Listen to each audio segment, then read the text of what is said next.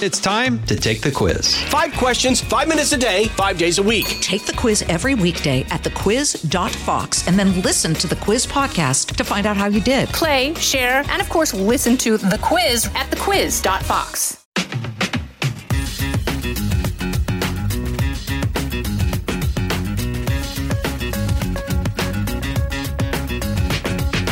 Well, welcome to the Jason in the House podcast. I happen to be Jason Chaffetz, and I really appreciate you joining us. This week, we're going to, you know, uh, highlight a few things in the news, and then we're really going to highlight the stupid because, you know, there's always somebody doing something stupid somewhere.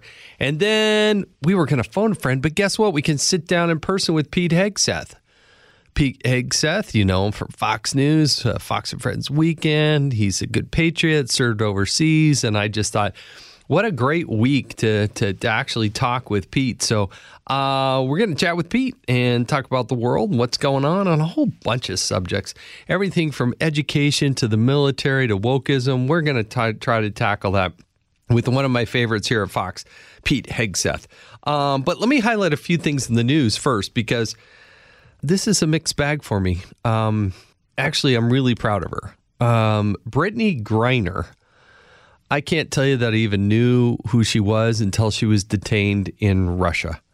Um, but if you recall, the WNBA star was uh, detained. Uh, she did get out. Um, there can be some criticism of the trade that was made, but nevertheless, it's good to have an American back on American soil. And what I really, really like about what happened in this story is she said that she would now proudly stand for the national anthem. Um, she didn't do that before. Oftentimes in the WNBA, what they would do is go into the locker room and just not be present when the national anthem has occurred. But now she's taken a different position. Uh, she spent about 10 months in a prison, said she fully couldn't stand up. She's rather tall. I don't know how tall she is, but she's really quite tall. She couldn't even stand up properly. And now that she's back on American soil, she's said that the flag, our country, means a lot more to her. And there's nothing better than a redemption story, somebody who's coming back into to see things in a in a different, more positive light and to see her standing that's what she says she's going to do, at least according to her agent, um, that Brittney Griner is going to do that at the WNBA games. Good for her. I mean, uh, I think that's good for the country. I think it's good for her. I think it's good for for all of us. And so, hats off to her for for doing that. Also, want to highlight uh, Fred Taylor. Fred Taylor is 101 years old. He is an Iowa native. He was highlighted by uh, in, in, a variety of different ways, but at a graduation ceremony at Cornell. Uh, he went there because he missed his graduation 80 years ago. 80 years ago, he was due to graduate, but couldn't attend the, the graduation ceremonies because of his service in World War II. So, a pretty good excuse for not attending, um, but I'm glad even after all these years, he's able to walk through and go through graduation. And what a good inspiration to so many people. And I hope his uh, classmates, so to speak, understand the type of sacrifice that the greatest generation made. Tremendous sacrifices. And, uh, you know, in a very hard fought, we lost millions of people between World War I and World War II, in addition to the other wars that were from Vietnam to the Korean War. A lot of people lost their lives, millions that gave up their lives to make the United States better um, and respected and free to this day. And these were people generally in their 20s, some in their teens, that went overseas, put a gun in their hand, and told them to go fight. And they did. And we overcame insurmountable odds. It's what makes America America. And so, hats off again to Fred Taylor, 101 years old, walking graduation 80 years after he was supposed to because of his service in World War II. All right, now let's uh, bring on the stupid because the other contrast to some of those good feel stories are the, the stupid ones. So let's bring on the stupid. All right, uh, conservative Twitter influencer at AG Hamilton 29 Well, he's shared a screenshot of the Fox affiliate's outline of a mayor's proposal, and um, interesting. Um, this proposal had four key action items give first time offenders intervention programs instead of prosecution. Way to have that just be a principle. De escalation training for retail employees, as if it's the retail employees that are causing theft in this, uh, this uh, city. Uh, establish neighborhood retail watch groups to share theft info. Well, if you're not going to enforce theft, guess what? Sharing info ain't going to do you a whole lot of good. But this one is the best one. This is the best one. Install kiosks in stores to connect would be thieves with social service programs. As if somebody's going to stop by a kiosk. I was thinking of stealing that lipstick. I was thinking of ripping off that Tylenol and Sudafed, but you know, let me I see this kiosk here. Let me let's just have, you know, have a social service program. Maybe I can talk it out with this kiosk. Are you kidding me? That to me is pretty pretty stupid. But I'm glad AG Hamilton 29 shared it so that everybody could see what was going on in his city. And that's bringing on the stupid. So rather than having to dial a friend, I'm glad we got Pete Hegseth sitting right here drinking his Mountain Dew. Way better. Diet Mountain Dew. I'm Diet Mountain trying Dew? to watch the calories, you know. Well, the uh, I- used to drink cartloads of Mountain Dew. And then about the age of 30, I switched to Diet Mountain Dew. Just to, you know, so I could drink as I much. don't like soda. I'm weird. I'd like water. I'm a I'm a more. Uh, this is what I drink when I wake up to host the morning show at 5 a.m. The first thing that hit my lips is that I don't. It's not good for Now, me. I've heard a why. rumor. I have to ask you. I've heard a rumor that you were late once to Fox and Friends. Oh yeah. Oh yeah. Oh, maybe I said once, maybe a little too I've been. confidently. I've had close calls. You know. You know what morning it was? It was the morning that um, Baghdadi was killed. oh, and said, and, and it was killed overnight, right? News comes out, and of course they're like, "Well, we got Pete's there. We can talk the military side of it." I woke up at five fifteen. my alarm didn't go off. I don't know what it was in central New Jersey. Show starts at six. I mean, I threw things on, ran in the car. My driver drove as fast, as he- and I, I didn't make it for the even close for the top of the show. they they covered it up and put two people covered it up, and then I showed up in the C block and did an interview, and then we were off. C block means the third block. I mean, that which is- means I missed the first 20, 25 minutes of the show. But it's going to no happen noticed. at some point. It's going to happen for seven years of hosting. It's gonna, Yes. and then I had one time where I made it by thirty seconds, and Yeah. they had a camera outside, and we made it a big joke. They had a camera outside, and they were like, because that was my first thought that morning. Jason was, oh. We'll make fun. We'll make fun of it. Like we're on a morning Right, show. Let's right. make fun of the fact that Pete's late. Start the show. Where's Pete? He's not here. Well, th- then we shoot Baghdadi. So it's a serious morning. and we Mm. Can't right. do any of that. We got to hide all of it. But the other time I was late, they sent a camera crew outside, and I drove watch up the myself. arrival. And I arrived, and I came running in. And we showed it In on the, the tape. dark. Yeah, I made it right at the start of the show. So All right, yeah, that's morning show kind of problems. funny, but yeah, no, that's going to happen from time to time. I will say something else I probably shouldn't say. Just last Sunday, uh, we got had to come in early at 5:45 because Joe Biden had a press conference. And you know, the last thing you want to do is get up earlier so you can watch Joe Biden. Like That'll keep you up. That'll really that's inspiration. That's energy right so there. We get on the couch. the- we come up early at 5:55, and he goes. And then for whatever reason, he decided to give a 40-minute press conference. You know, from Japan. He never G7. does that. Never does that. Right. and I'm watching. And then I lean back on the couch, and then I kind of, and then I close my eyes. it goes all the way to six thirty. It's six thirty. He's still going, and at this point, I'm, I'm not there, and so, and so the, the the producers get that. He goes, "All right, I'm done," and the producers get in our ear and go, "Okay," and I hopped up. It was one of those moments where I hopped up and I was like, and, and if they if I had I had nothing to say, I had no idea what was going on, and thankfully, actually, right after that, he took another question as he Right, Lucy stood up and yelled another one, and it gave me a second to be like. So I was about a second and a half away from having a Tucker moment, but I I was there. Yeah, There. that that moment where I think that the key here is to own it rather Oh yeah, than oh yeah.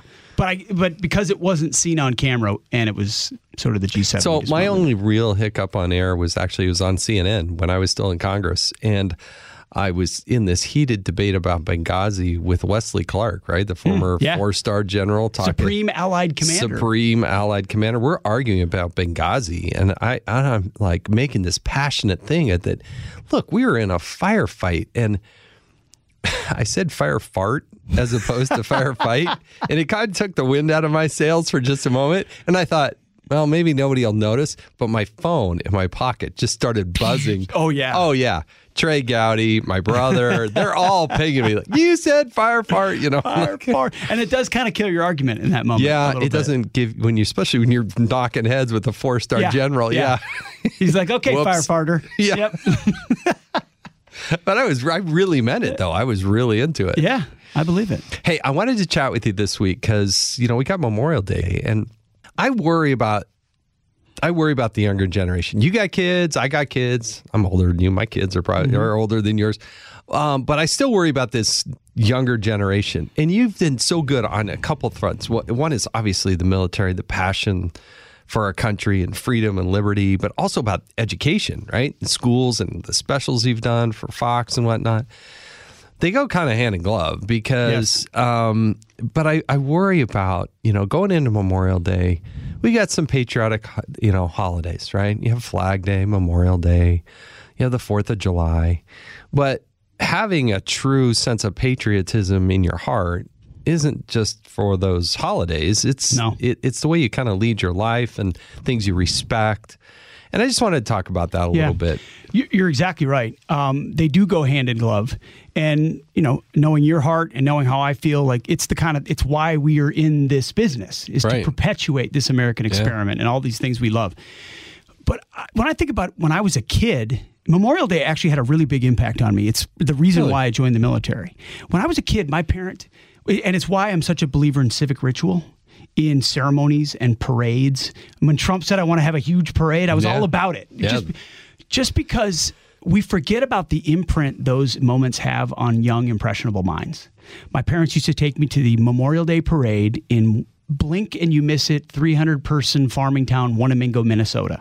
But the whole town would show up on this big wide main street and all the vets, you know, would walk down Main Street in their uniforms and there's only this is a small town. And then you got like the, the county sheriff and the marching band and the local fire department, and that's it. Like it's not much. Right. But I remember as a kid watching the the folks in the town stand and applaud when those vets walked by. Yeah. There was maybe a dozen of them, 15 of them. But I you don't see that kind of reverence very often for individuals.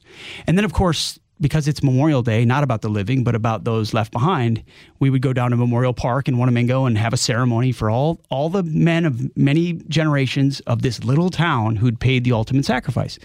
I didn't connect it later, but I later you start to think think about if you add up all the Wanamingo Minnesotas. Right. And that starts to give you just a little f- flavor of the depth of sacrifice so that you and I could be here doing this.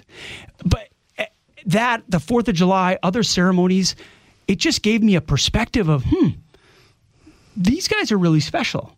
And they did something that people think is important for the country. I should be willing to do that someday. Like that's the light bulb. It was like, I, if they did it, I should be able to. And my, my parents were, were not a military family, nothing. And I didn't know the Marine Corps from the Army. I, I, you know, when I when I first signed up.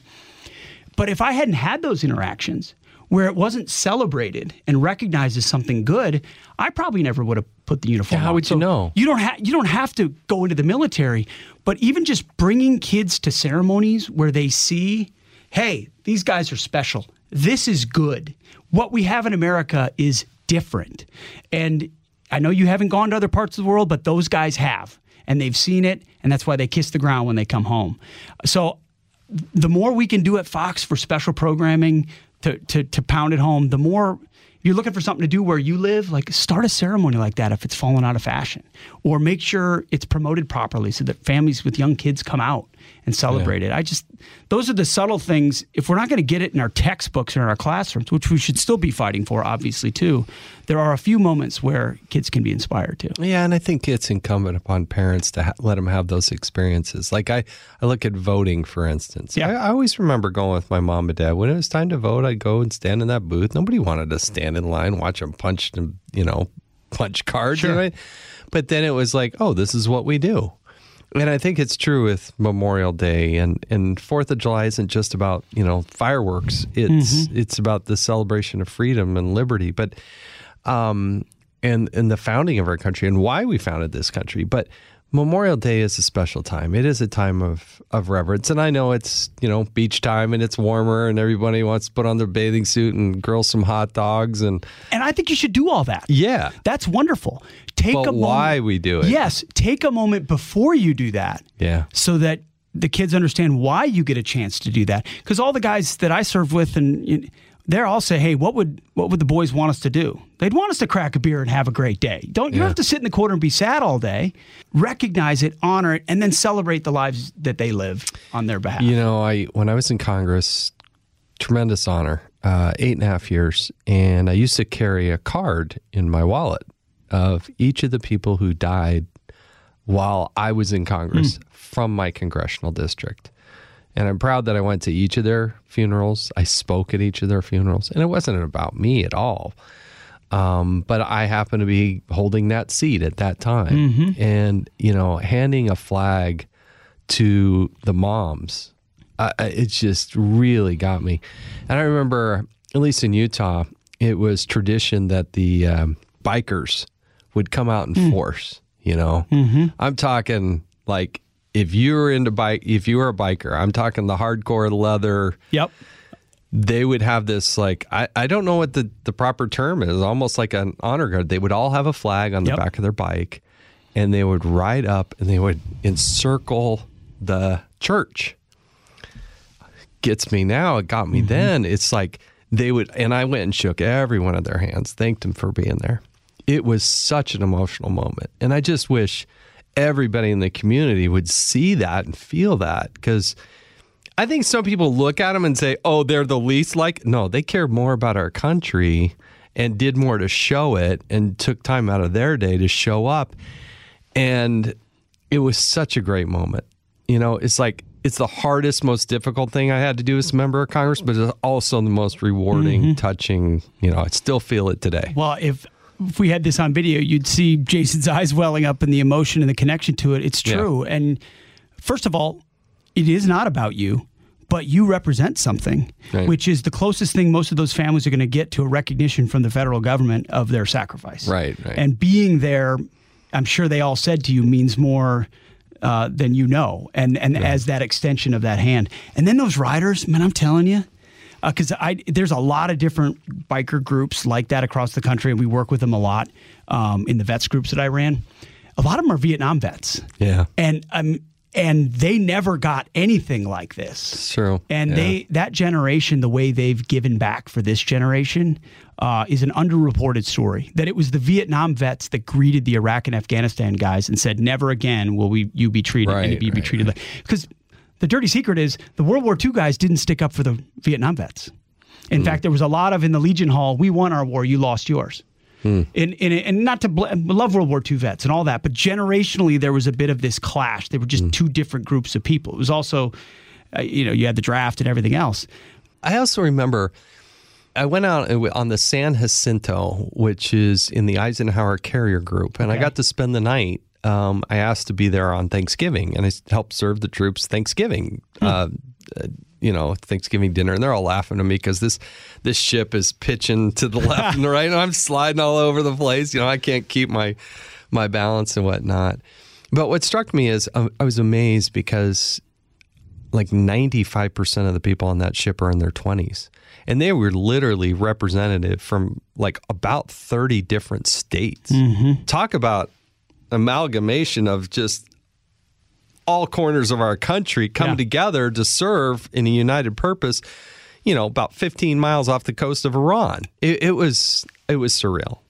15 then- miles off the coast of Iran. That would be surreal. It is surreal, Yeah. you know, and they're ready for for the Iranians to come at them with you know drones and ships and fast, fast boats, boats, and yeah. and um and I just thought uh, you know and and so they put me in the quarters there to spend the night. And I had the nicest bunk that there is. And um but they had a a list of people who had lost their lives in their service. And you, you see that and you, you start to recognize how real it is. Because it wasn't just it was millions of people who did this for their country millions Millions. Millions. hard to fathom. Millions of people from southern Utah Right. and southern Minnesota with from places and with names we'll never know. Yeah. And if thank God for them. And I I worry about being able to continue to produce them, to fill our ranks with them. And I know we will. Yeah, so let's levels. talk about that because, um, and, wait, just to kind of finish that thought. You can stop by almost any cemetery and they'll, they'll have a portion of the cemetery dedicated to people who served Mm-hmm. and lost their lives and, and do that. It's, it's really a neat moment. But, but then now I watch the TV. I mean, look what's up on the screen right now. We're talking about Yeah. how woke we can get and how green we can go. And I, and I worry that this next generation, we're lowering the standards. We don't have the demand for excellence and we can't fill the ranks. We're lowering the standards in the name of equity, and Yeah. mostly in the name of gender equity, in trying to get females into combat positions or different roles. And the argument the Pentagon makes is, well, you you promote you traditionally get promoted if you come out of combat ranks, so we need to fill.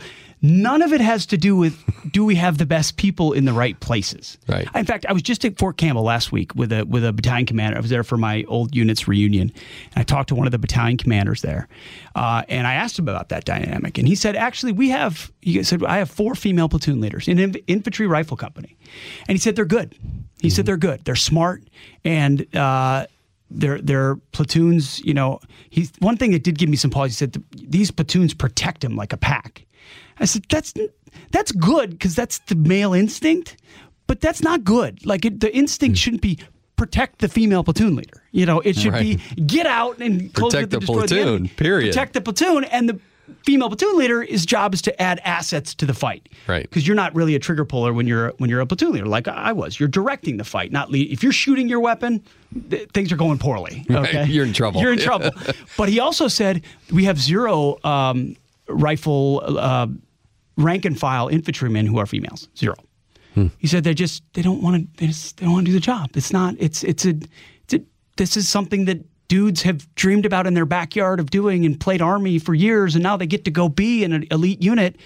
But they're the army's fighting to try to change those standards to fill those ranks with more females. And it and none of this is anti-female. It's just you know pro science and pro lethality men are different have different instincts have a different orientation. Mm-hmm. And then the race side plays in too. You I, I i'm actually writing a book that'll come out next year basically how the military went woke, kind of battle for the American hmm. mind for the military. And it's a much shorter story because the education in the classroom was a 100 over 100 year project that progressives just chipped away. Right. This is basically, I mean, it, there was some stuff under Jimmy Carter. There was, some, it was basically a Barack Obama story, is hmm. where it started. When they started to say, this is a merit based organization that we don't control and we don't trust it. And so we're going to fill the ranks with political generals who will do our bidding. And then we're going to start to push the same kind of garbage that you see across government and across universities into the military. And so it, the story is not how did the military go woke, it's how did the military let itself go woke. I mean, it was generals who were effectively politicians who were doing, and yes, there is civilian control of the military, but there's also should be, but every time the military pushed back, the politicians ignored them. So remember when they were trying to push women into combat, the Marine Corps produced a study. They did a full study, men and women combat, and it came back like bad idea. Like women are getting injured in training, they're not able to keep up. If you want to fill the ranks, you have to lower the standards. All of those, and the White House said, "We don't care, fill it." Hmm. And you can do that with a corporation. You can do that with whatever. You do that with Bud Light. Do whatever you want. You can't do that with the military. Yeah. Not when not when you got to look that family in Utah in the eye and say, was was he given every availability and possibility to, to be a success? This is unlike the classroom. The Pentagon feels like the kind of thing that could be reoriented with the right kind of leadership at 1600, with the right kind of chairman of the Joint Chiefs. Mean, you're gonna, still going to have to rip some stuff up, but everyone inside the organization in the warfighting capacities wants to go back to the old school way of doing things. Right. Uh, all this woke garbage is not. We don't need to be paying for gender reassignment surgery That's for so new hard. recruits, Jason. As part of my interviews, recruits are joining the army and then they're immediately declaring themselves trans. I'm not saying this is happening everywhere, but it's happening enough that people know about it. And then the army is giving them the uh, the uh, medication necessary and then the surgery, which makes them combat ineffective. They can't train, they can't do anything, and we're paying for it so that they can transition. And then most of them don't stay in anyway. That's so crazy. Mind-boggling. What? What? what gosh, what? What is the? Uh, what's the parallel to also going green? Because Oh, yeah. hey, yeah, we, we okay, if we can do things with solar panels, great. But I mean, the the push to go green does not make us the biggest, baddest warfighting machine on the face of the planet. I don't. It, it, it is, again, I do think it is. Re, it reflects in some quarters a sincere religious belief that climate change is the biggest threat that we face. I mean, I think, I think there are plenty of people out there that really believe the world's going to end and we're going to. By the way, while we're building. You know, battery-powered tanks. China's pumping out diesel-powered tanks. You know, and we, the emissions are emissions regardless of where they're emitted. and they're building coal plants every week, right? Yeah. Like I, I was I didn't you know I wasn't a straight A student in graduate school, but when we studied policy, we learned about something called the global commons problem, which means you know if one person's doing something wrong over here, like dumping sewage into the river, and you're not, it's still your problem because it's coming past you Right, anyway, right, right? right. Well, same thing with emissions. So here we are cutting off our nose to spite our face, putting batteries into tanks that would be heavier, and, ch- and no one else is doing it. So we're not actually making the climate any cleaner, and we're getting weaker in the process. I mean, there's nothing. Can you imagine battery-powered Humvees? Have you seen the electrical grid in Iraq? or Afghan? Do you know what it takes just to get your generator running on base? it doesn't happen. I, so I mean, where are we're you gonna- laughing, but it's like how are you going to power these batteries? What? With diesel generators. I because s- it's the only reliable form of fuel. So you're not actually going more green. And you, oh man, I'm in this firefight, but I got to charge my battery. yeah, Like it's just, it's fallacy. Yeah. But but the defense industry will chase those dollars. As oh, you know. there's They're going to chase them. hundreds of billions of dollars. To, You want to- batteries? Yes, sir. Batteries. I'll give you batteries. Well, Kamala Harris spoke at the at the Naval Academy, Mm-hmm. and she gave a speech, and she made this joke about you talk to anybody, they'll tell you they'd much rather carry solar panels than batteries. And I, and I'm over there thinking, like a lot of people thinking, those solar panels are going to do what? You got to still charge a battery. You, Absolutely. Like, come on, are you kidding me? This person's going to lead AI. Now, the only thing that would change it is the idea of innovation, right? If we innovate our way to some magical lightweight battery. Hey, I'm not great. opposed to. Yeah, Great. I Have want to be more it. combat effective. I don't want to carry this big thing on my back, like whatever. But it's not driven by that prerogative. It's Yeah. driven by zero emissions and then figure it out. Like if you want to make it a fourth order effect of combat, like, oh, and a fourth thing is if we can do it a little cheaper and a little greener, great. Uh, fine. That makes sense to me. Yeah. But I just want test it. Let's go try to figure out how to do some things like that. But come on. Yeah, You're not to, you're to transform your. So that's why someone who comes problem is well, someone who comes in needs to just say scrap all that. Problem is you've got such a lead time of all these. Uh, so you've got all these companies dialed in for batteries, and that's how stuff becomes uh, almost unstoppable. Well, I, I think I keep going back to the Navy, to our Navy. You know, when Ronald Mm-hmm. Reagan was president, we had more than 600 ships. Now we have less than 300. So, and we got some serious fighting on on the horizon if we have Where we need to project project weakness. power. Yeah, in our Yes. in our Navy is one of the biggest assets ever, and can you fight on two and a half fronts? No, you can't right now. And and can you fight to kind of tie it back to our original part of our discussion? Can you fight a sustained battle against a devoted enemy when your population doesn't believe you're the good guy?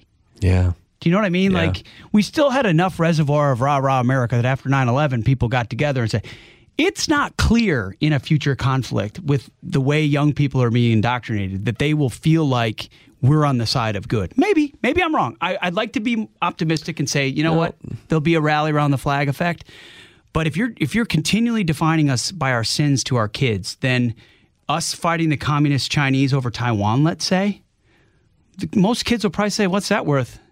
It's probably theirs. C- Eh. Can't point to it on a map. Can't point to it on a map. Like we've done, we've been aggressors around the world for a long time, and I'm not. I've actually changed my views a lot on how active we should be in the world on a lot of levels. We better get some humility after Iraq and Afghanistan. The outcomes there a- about Right. what we can affect. So I'm not the first one to say let's go, let's let's go break stuff. But if we had to, could we sustain it? And that's in question. You're listening to Jason in the House. We'll be back with more of my conversation with Pete Hegseth right after this. I'm Guy Benson. Join me weekdays at 3 p.m. Eastern as we break down the biggest stories of the day with some of the biggest newsmakers and guests. Listen live on the Fox News app or get the free podcast at GuyBensonShow.com.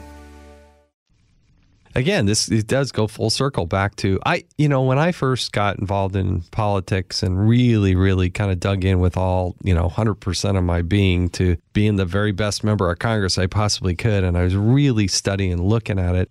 I felt like there were certain things that we could be united on. The mm-hmm. flag, support of our military, support of our police. I don't think that's true anymore. I used to be able to say with confidence that we were fighting for the same things. We just had different ways of getting there. I don't think that's true anymore. We had a law of enforcement resolution on the floor just a few weeks ago. Not everybody voted in favor of supporting our our, our local law enforcement. That's unbelievable to me. we're just uh, we're just at a different moment and i don't like to we can often suffer from momentism where we think like our moment is the most important. It's always the most important Right, election ever right? Coming up the most important election ever.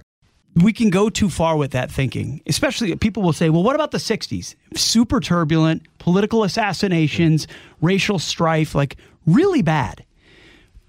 But on other than those clear sins that had to be rectified and different things that had to be changed, there were still basic bedrock things that Republicans and Democrats would look at each other and say, "We, we agree on that." Yeah, like, right, right. like Kennedy was a tax-cutting, anti-communist, pro-lifer. Like that's where the, there were there were core assumptions, and that's what scares me about this moment is whether it's on gender, whether it's on race, whether it's on our flag, certainly on issues of religion, we are on absolute diametrically opposed positions. So there is no, okay, let's come together in good faith on this bill. Well, Yeah. good faith on what Yeah. aspect, what shared ground are we coming? Usually, if there's an alliance on a bill, and you know this better than me, it's two sides with totally different motivations for the reasons for that bill that it come together in some unholy alliance to get it passed. It's not okay. We agree enough on what's going on that we can figure it out. Yeah, it, it's it's a different moment, and it starts with the classroom. It's it's bro- broken families. Uh, it's education. It's a lack of religion, which leads to a lack of humility. You, you, your people are solidified on their side. Everything is existential. Policy is is toward the per- perfection of the individual, Right. which with faith you realize is totally impossible. And we all need grace, and we're all fallen and we're all broken. So let's fix what we can fix and realize what we can't. With all of that gone, it's tough. So it uh, so much of this I think leads to this lack of respect. This generation seems to have this degree of immediacy, right? Everything's on Instagram, everything's on social media. Get it right now. It, immediate satisfaction. This idea that you had to work for something or that you had to get a job or that you, the value of a dollar and I read, I, I saw this stat. It was just an unbelievable stat to me. It was something like 52% of Americans that are 18 to 28 years old still live at home. The majority of them. How, Don't how do is that to me. That, uh, That ain't happening in the Hegseth household. I, that is a stunning number of how many kids are still at home. Now, inflation, the economy, it's difficult, okay? But there's a problem here because I think everybody looks at that Instagram and says, "Oh, well, you know, my life's going to I'm going to travel the world, I'm going to be an influencer, I'm going to do all this." And yet we're missing so much because not everybody's going to do that. Yeah, we're extending adolescence effectively. I mean, it used to be, you know, your dad wanted you, you know, grow up, figure it out, toughen up, and it just between I don't know, phones have a big big thing to do with it too. In talking to this battalion commander again, I asked him about his troops, his Joes, and he said, "Man, it's a totally different world. Like they want per- they want a sense of purpose from the moment they join the unit." And I'm like, excuse me, your privates want a sense of purpose? your privates are lucky they have a last name. Yeah. like they're they're here to execute whatever you want them to do and embrace embrace the suck as we used to say like deal but he said no no no when we're training like if it's not relevant to them and it's not purposeful like they shut down and they're out in two years so they're having to cater which basically means we got to pepper in blowing stuff up so they think it's interesting as opposed which i guess is kind of a good thing but there there is i don't I just think there's But it's not about the unit. It's not about the whole. No, it's, not about, the whole. It's not about the unit. It's about Them. because your identity is found in your phone and who you are, and you know how how are you different on the grievance ma- matrix, uh, and that's what gives you relevancy. Um, the world is empty, and if you're seeking adoration and affection and validation from the world, your life will be empty. Yeah. You're- you you will be sitting at home in your parents' house trying to run an Instagram feed and thinking it's cool, but knowing inside it's not cool. So full circle to the military on this Memorial Day. What I I think is missing, in part from this for this generation, is this greater sense of good, the whole of the country, the sacrifices that have been made, and the duty and obligation and opportunity to leave something better than how they found it. Not this fake utopia that they see generated by lights on a phone that they are just It's connected to. It's because they're not being told the story of America. Yeah. Like if you're not being given a full spectrum view from from language to uh, literature to history to faith to the to the Bible to Latin to just just like the basic bedrocks that introduce you to characters of Western civilization because we're all just part of this long story Right. and we, we don't live in a magical moment we're an extension of what happened in the past our schools teach almost nothing of that which means you're pretty much disconnected from your heritage of who we are, which means today you're anything and whatever you want to be. So, what do you mean I'm going to celebrate who we are? I don't even know who we are. It's like loving your family but not knowing your uncles. Like you don't. You know, I I'm proud to be a Hegseth, but I don't know my uncles. And but here's what a Hegseth means now. Like you kind of make it up on your own, which makes it empty and very selfish. And I, I I know I'm a product of that. Like I I grew up in a decent public school in the 90s with in retrospect a very shallow surfacey empty understanding of american history or of Right. certainly the western story like I, I wasn't introduced to that until i started reading on my own in the 20s and really like Yeah. oh my goodness there's Yeah. this really rich history here why didn't anybody teach me this Yeah. Eh, because we just aren't and so kids are left floundering around looking for something that'll validate them or give them purpose and today it's superficial things like race or gender or or sexual I, orientation I do think that oh, after 9 11, I think one of the mistakes was to just tell everybody keep shopping, keep going to the mall. You're listening to Jason in the House. We'll be back with more of my conversation with Pete Hegseth right after this. My um, my mother in law passed away recently, um, but she was uh, she was 89 years old. But she talks about during the war effort and the fact that she had young kids when her husband, who's still alive, is 95, went off and served in in Vietnam, and how difficult that was to be raising the kids by hmm. themselves. And so when they were asked to produce certain things to show up, and this is in the Phoenix, Arizona, you know, era, they had to gather together, even her as a little girl, and make things hmm. that the military was using. But there was a sense of sacrifice that there were people that were losing their lives, going overseas, and they were there to help and support them.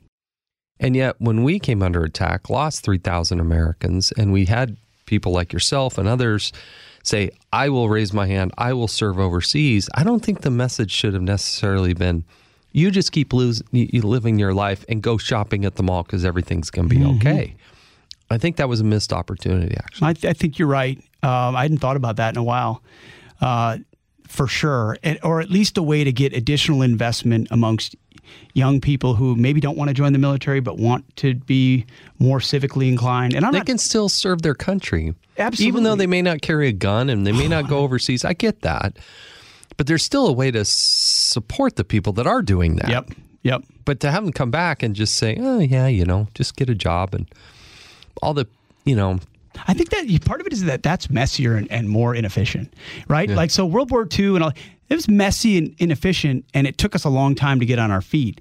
And the way Washington operates now, you know better than me, but like a military industrial complex and all of that is like Yeah. dollars, money, fast, efficiency, go, go. What do you mean we're going to have Rosie the Riveter over there making stuff? Like that's not efficient. That's not going to work. And so I do think part of it, as government gets bigger and involved in more, it just squeezes out the innovative and interesting ways that people want to get involved. So they end up sending care packages with socks in them. Which is great. I loved. I wore the socks. They were great, but it was re- you had to be really dedicated and really want to be involved and take your own independent action in order to be Yeah. because otherwise, as you point out, it was meant to be totally separate. Like we can fight this foreign war over here for 20 years and it doesn't impact you at all. Yeah. Which does create that stratification. I still doubt. remember one of the best things my wife and I did after 9 11. Our kids were real young. I only had two our three kids at, at that point, And um, we had them draw pictures and we tried to find an address of a Hmm. local fire department. And they made these macaroni necklaces. I mean, you know, they did Yeah. something, right? And Yep. at least made the parents, me and Julie, feel better. Well, and it, but it also imprints on their heart. Right. You know, I mean, my Yeah. wife does that all the. She has them make cookies and go to the local fire hall, Yeah. and and it's and the, I don't even know if they probably don't eat them. They're probably terrible, you know. And it's not about the firefighters. I mean, it is, Yeah. But it's about these kids saying, "This is what we do in this family. We support these Yeah. guys, just like we go to church on Sunday. This is what we do as a family." And that's that's that has as much value as anything else. Yeah. And so here we are, Memorial Day, uh, depending on when you're listening to this podcast. But Memorial Day is obviously a good time to stop and think about because every family has relatives at some point, somewhere uh, that that serve this nation, and certainly they have friends and neighbors. And you guarantee you go to your local cemetery.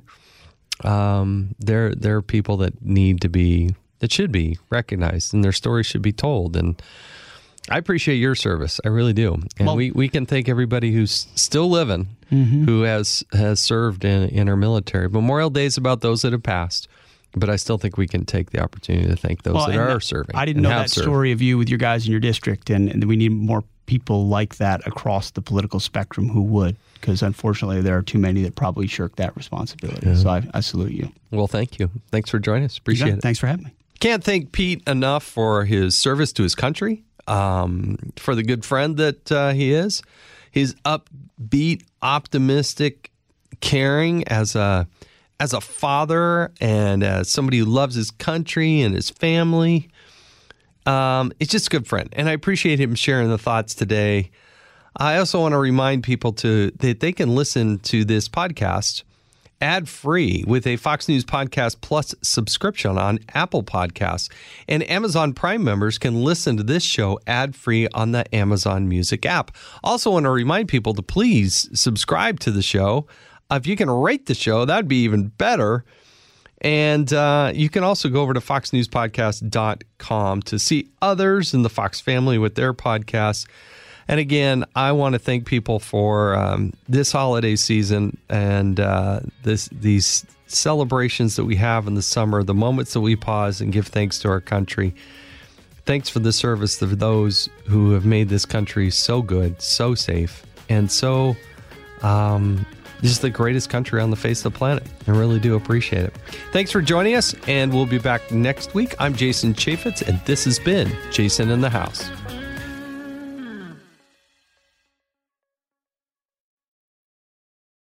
From the Fox News Podcasts Network. Subscribe and listen to the Trey Gowdy Podcast. Former federal prosecutor and four term U.S. Congressman from South Carolina brings you a one of a kind podcast. Subscribe and listen now by going to foxnewspodcasts.com.